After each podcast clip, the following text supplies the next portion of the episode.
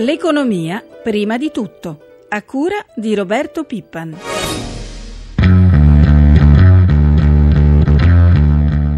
Una manovra equilibrata che è una manovra che va nella direzione giusta, cioè della riduzione delle tasse, degli investimenti e dell'equilibrio di bilancio.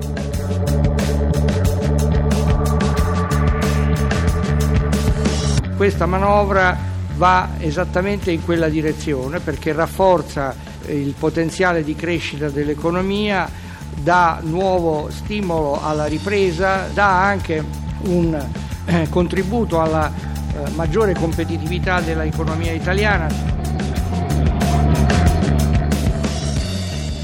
Buongiorno da Luca Patrignani. Il Premier Letta e il Ministro dell'Economia Saccomanni, li avete sentiti nella nostra copertina, ostentano ottimismo e rivendicano di aver varato una legge finanziaria di svolta, eh, la legge di stabilità, la vecchia finanziaria. Ma le parti sociali sono deluse e mancano ancora dettagli e certezze su misure e coperture finanziarie. Molti capitoli andranno infatti completati nel percorso parlamentare. Oggi dunque dedichiamo l'intera pagina economica a cercare di capire qualcosa in più su questa legge di stabilità, soprattutto per il 2014 e soprattutto soprattutto per quanto riguarda il lavoro. Lo facciamo con i nostri ospiti. Buongiorno al sottosegretario al lavoro Carlo Della Ringa, bentornato. Buongiorno a tutti. Buongiorno al segretario generale della UIL Luigi Angeletti. Buongiorno. E buongiorno anche all'economista Giorgio Lunghini. Buongiorno professore. Buongiorno. Per prima cosa ascoltiamo quali sono gli aspetti principali di questa legge di stabilità riassunti in questa scheda. Una manovra da oltre 27 miliardi nei prossimi tre anni, di cui 11 miliardi e mezzo per il 2014. Saltano i temuti tagli alla sanità. Le coperture finanziarie del provvedimento, secondo quanto comunicato dal governo, arrivano da tagli alla spesa pubblica per 3 miliardi e mezzo, 2 e mezzo ai bilanci dello Stato, 1 miliardo alle regioni. Nuovi tagli e blocco contratto per i lavoratori statali. Più di 3 miliardi sono attesi da dismissioni e vendita degli immobili, quasi 2 miliardi da interventi fiscali. Salta l'aumento della tassazione sulle rendite finanziarie, ma resta l'incremento di quasi un miliardo sull'aliquota di bollo sugli investimenti, mentre già a gennaio arriverà una sforbiciata di 500 milioni alle agevolazioni fiscali. Quali sono le principali misure? Il taglio al cuneo fiscale si ferma a 2 miliardi e mezzo per il 2014, un miliardo e mezzo per rendere più pesanti le buste paga dei lavoratori, un miliardo per incentivi alle imprese, 70 milioni di euro per bonus per le assunzioni, un miliardo per per rifinanziare gli eco bonus per chi ristruttura casa, 600 milioni per la cassa integrazione. Stop alla rivalutazione delle pensioni sopra i 3.000 euro, contributo di solidarietà su quelle d'oro, nessuna revisione delle aliquote IVA. Vorrei partire da un giudizio complessivo, diciamo così, un titolo eh, che chiedo all'economista, al professor Giorgio Lunghini. Non è la legge di stabilità di svolta che ci si aspettava? Glielo chiedo perché oggi molti editoriali su molti diversi quotidiani condividono una stessa espressione, uno stesso ragionamento. Buone idee ma manca il coraggio? Eh, sì, condivido questo parere, meno ottimista di quanto non sia il Presidente del Consiglio. Il vero problema del nostro Paese non è il debito pubblico, a mio parere, è la depressione, la deflazione e la disoccupazione che caratterizzano la situazione economica dell'Italia. Eh, questa legge di stabilità non fa quasi nulla, mi spiace contraddire Presidente del Consiglio in questa direzione. E bisogna anche ricordare che una delle cause principali della recessione, che poi si è aggravata, eh, dipende dal livello dei consumi, cioè dal reddito delle famiglie, cioè da tutto ciò eh, che non è stato fatto da questo punto di vista, vale a dire alleggerimento delle imposte e redistribuzione del reddito. E ora entriamo Sempre... nel dettaglio, professore. Vorrei però chiedere anche il giudizio delle parti sociali. Confindustria ha detto che una manovra del genere ci allontana dall'obiettivo della ripresa, anche i sindacati sono delusi. Allora, Luigi Angeletti, segretario generale della WIL, considerando ovviamente che siamo in attesa di conoscere poi i testi dettagliati dei provvedimenti, qual è il vostro primo giudizio? Mm, allora, una simbolica riduzione di tasse sul lavoro comporterà una simbolica ripresa, l'unica cosa reale sarà l'aumento della disoccupazione e tutti i titoli che sono stati di ottimismo, no? eh, la stabilizzazione, la ripresa economica, purtroppo se dovessi fare il titolo di un giornale titolerei così, sotto i titoli nulla. E in particolare, segretario, per quanto riguarda il lavoro, il taglio al cuneo fiscale, abbiamo sentito quello per il 2014 è la metà di quanto inizialmente previsto e quasi un quarto di quanto chiesto dalle parti sociali, 2 miliardi e mezzo, un miliardo e mezzo circa in busta paga per i lavoratori, il resto alle imprese. È vero che queste risorse poi aumentano nei successivi due anni, però appunto si tratta di 10 miliardi spalmati nel triennio. Eh, per voi è ininfluente ai fini dell'aumento dell'occupazione? Vi sentite presi in giro? Assolutamente sì, perché ovviamente a tutto il mondo, compreso il professore che ha parlato prima di me, eh, ci sta spiegando da molti mesi che eh, per dare sul serio una qualche spinta alla ripresa economica in Italia occorre fare una manovra che riduca le tasse eh, sul lavoro. Il aver fatto solo finta che cosa comporterà? Che eh, uno può dire qualunque, come dire, può, essere, può fare qualunque annuncio eh, e manifestare ottimismo, ma la realtà sarà che anche il 2014 noi continueremo ad essere, forse aumentando il divario, il peggiore paese dell'Ox in termini di crescita e quindi anche in termini di, di occupazione. occupazione. Vorrei dare la possibilità anche al governo ovviamente di rispondere a queste critiche. Sottosegretario al lavoro Carlo Della Ringa, come risponde a questi rilievi? Oltre alle parole del primo ministro vorrei fare tre osservazioni. Per quanto riguarda il cuneo fiscale non è che sia nulla, erano stati chiesti fino a 10 miliardi, non è che sia dato zero, si è dato di meno perché si sono fatte altre cose e soprattutto vorrei dire si è cercato di tenere per ora i conti pubblici in ordine. Io vorrei ricordare alle parti sociali che c'è stata anche una parte degli interventi che riguardano la politica sociale la social card contro la povertà, l'alimentazione del fondo per i non autosufficienti, il rifinanziamento della cassa integrazione interna. Tutti questi soldi vanno alle famiglie, soprattutto quelle dei lavoratori che ne hanno di bisogno, quindi non possono essere dimenticate né dal punto di vista sociale né dal punto di vista economico, cioè certo. degli effetti economici che possono avere.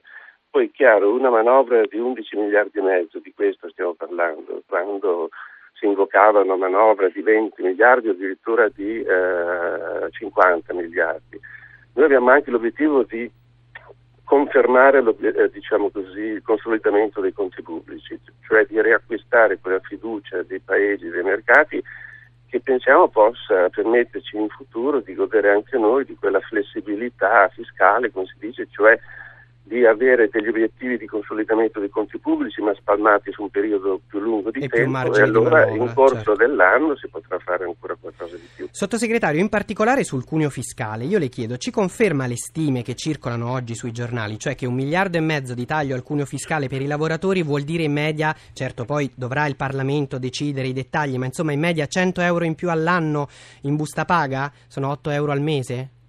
Sì, certo, detto così sembra appunto il nulla di che parlava Angeletti, ma anche se noi avessimo raddoppiato invece di 100 erano 200. Cioè, ricordiamo che stiamo considerando una platea di quasi 10 milioni di lavoratori, quindi per quanti miliardi ci mettiamo, ciascuno di questi può avere poco in più. C'è da, da apprezzare se non altro l'intervento che dà stabilità a queste cifre, certo sono poche, ma noi, ripeto, questo è un passo rispetto ad altri che abbiamo fatto nel corso dell'anno. Chiaro, le chiedo una risposta secca. Eh, sì. Ci sono alcune voci che non sono state contabilizzate, la rivalutazione degli asset di Banca Italia, quello che arriverà dalla lotta ai capitali portati all'estero. Si può dire, dire già da ora che destinerete quelle risorse al lavoro?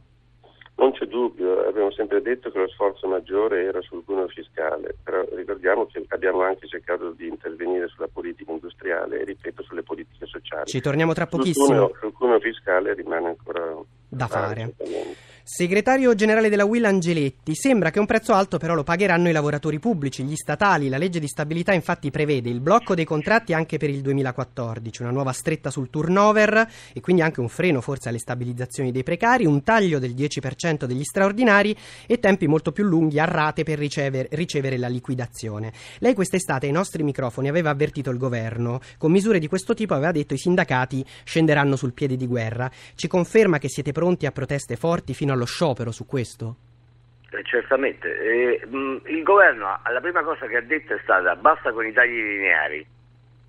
No? Nella pubblica amministrazione occorre una operazione chirurgica dove si decida dove investire e dove disinvestire. Che cosa c'è di più lineare che bloccare i contratti? Colpiscono tutti i lavoratori dipendenti, qualunque lavoro facciano, qualunque importanza ha quel lavoro per i cittadini o per la pubblica amministrazione. Poi il, il dover realizzare la, la, liquidazione dal senso della disperazione, eh? cioè che Quindi, vanno alla ricerca dei soldi ovunque. Questo per voi è grave, nessun, senza nessun criterio, se la prendono sempre con le stesse persone. Mi permette una cosa, io sono, ho una grande stima del sottosegretario eh, che conosco da molti anni però gli volevo fare due considerazioni. La prima è già stata fatta. Il problema dell'Italia è la scarsa crescita, non il debito. E a me dà l'impressione che l'unica cosa che si è cercata di stabilizzare sia stata il governo, non l'economia. Allora, c'è poi un altro capitolo, quello della vecchia IMU, la riforma delle tasse sulla casa. Ascoltiamo le novità in questa scheda curata da Stefano Marcucci. Via l'IMU e la Tares arriva la Trise, la tassa sui rifiuti e servizi, divisa in due componenti. La Tari, tassa sui rifiuti urbani, assomiglia alla vecchia Tarsu ed è a carico di chi abita l'immobile. Si paga in base ai metri quadri parametrati al numero dei componenti della famiglia. La Tasi, invece, è un'assoluta novità e servirà a finanziare i cosiddetti servizi indivisibili forniti dai comuni, come l'illuminazione pubblica o la pulizia delle strade. I dettagli dettagli non sono ancora noti, ma in linea di massima la pagheranno in parti diverse inquilini e proprietari e sarà modulata dai comuni. Potrà essere basata sulla metratura dell'immobile o in millesimi sulla rendita catastale. L'aliquota massima sulle prime case sarà il 7 per 1000, l'11,6 per 1000 sulle seconde. Si prevede anche una vera stangata sulle case sfitte, su cui si tornerà a pagare l'IRPEF. Segretario generale della Will Angeletti, secondo voi alla fine chi ci guadagnerà e chi ci perderà? Alla fine purtroppo ci perderà il paese e quella parte dei cittadini italiani, non tutti per fortuna, che perderà il posto di lavoro e soprattutto quella, tutti i giovani che con una, con una continua politica eh, recessiva eh, non trovano posto di lavoro. Que- questa è la cosa più grave Chiaro, un altro capitolo ancora, quello pensioni, sottosegretario al lavoro della Ringa, sappiamo c'è il blocco delle rivalutazioni per quelle sopra i 3.000 euro e un nuovo contributo di solidarietà per quelle d'oro. Eh, quanto contate di ricavarne e soprattutto come fate ad essere certi che questa volta la Corte Costituzionale non boccerà questo contributo come ha già fatto in passato? Sono d'accordo con Angeletti che abbiamo chiesto ulteriori sacrifici pubblici dipendenti però non abbiamo messo nuove tasse se non in minima parte. Penso che questa sia la prima volta che sia successo negli ultimi anni. Per quanto riguarda le pensioni abbiamo guardato ai pensionati, abbiamo reintrodotto una indicizzazione delle pensioni almeno fino a 3.000 euro, cioè quelle più basse che hanno bisogno di essere rivalutate. E per quanto riguarda il contributo di solidarietà noi pensiamo di superare le obiezioni della Corte Costituzionale facendo apparire il contributo non tanto la sua natura tributaria che ci era stata criticata, quanto la sua natura di solidarietà, cioè i soldi serviranno per sostenere le pensioni più basse poi allargare la platea dei salvaguardati delle pensioni. Ecco, una risposta flash su questo. Gli esodati non sono citati nella legge di stabilità, ci promette che ci saranno in un altro provvedimento? Ieri abbiamo approvato un provvedimento in cui abbiamo salvaguardato ben due gruppi di esodati, uno con un emendamento del governo che è stato approvato proprio ieri sera. Sfrutteremo ogni veicolo diciamo così, parlamentare per allargare questa platea, rivolgendoci innanzitutto a quei gruppi di persone che sono maggiormente in difficoltà, senza lavoro e senza pensione. Chiaro, insomma, questo è un impegno. Allora, ci sono, non ci siamo solo noi, alle prese con la legge di stabilità ci sono anche gli altri paesi europei, sentiamo cosa c'è nelle loro finanziarie in questa scheda curata dal nostro Bruno Ruffolo da Bruxelles. Le regole dell'Unione prevedono che le finanziarie debbano essere sul tavolo della Commissione europea entro la mezzanotte del 15 ottobre, ma la maggior parte dei paesi le hanno presentate con largo anticipo. Entro il 15 novembre la Commissione europea può chiedere modifiche ai progetti presentati. Vedremo come andrà, ma intanto va sottolineato che nelle finanziarie arrivate non c'è un enorme cambiamento di scenario. Resta il principio del controllo dei conti pubblici, con qualche apertura sul fronte degli investimenti. La Francia promette di ridurre il deficit sotto al 3% del prodotto interno lordo nel 2015 e per rilanciare la crescita alleggerisce i costi per aziende e lavoro, la Germania prevede un surplus di bilancio, sia al netto delle spese per interessi, pari a 2 miliardi di euro, ma mette a disposizione 10 miliardi entro il 2017 per le infrastrutture. In Spagna sono previsti sgravi fiscali per le nuove imprese innovative, ma l'attenzione è soprattutto sui tagli di spesa e anche nei Paesi Bassi la legge di bilancio è all'insegna dei tagli con pesanti misure sul piano dello Stato sociale. Il punto punto è che a causa della crisi economica e di una bolla immobiliare i Paesi Bassi non fanno più parte delle nazioni virtuose con i conti pubblici a posto. Professor Lunghini, gli ultimi 30 secondi abbiamo sentito, non è che tutti stiano meglio di noi, anzi sono alle prese con i tagli, però per dire persino la Francia in difficoltà mette nel 2014 quasi 10 miliardi di euro di contributi al lavoro, in un anno quello che noi invece mettiamo in tre. Eh sì, questo per una ragione molto semplice, che gli altri paesi hanno prospettive di più lungo periodo quando prendono le loro decisioni, mentre il nostro governo è preso da altre questioni più importanti. Ricordo per inciso che tutta la discussione sull'IMU è una discussione eh, assolutamente inutile perché semplicemente è stata sostituita con un'altra imposta.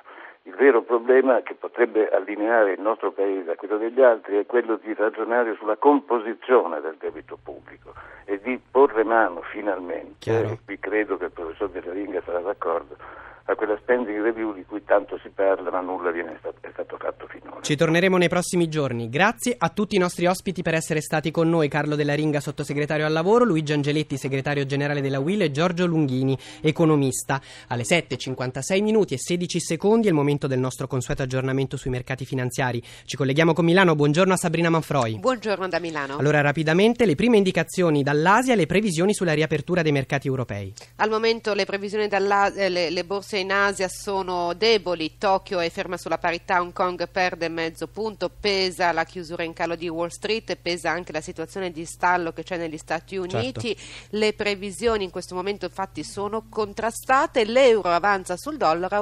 1,35,13. Grazie a Sabrina Manfroi, grazie anche a Francesca Librandi per l'assistenza al programma, la pagina economica si chiude qui, da Luca Patrignani a tutti voi l'augurio di un'ottima giornata. Grazie, grazie a Luca.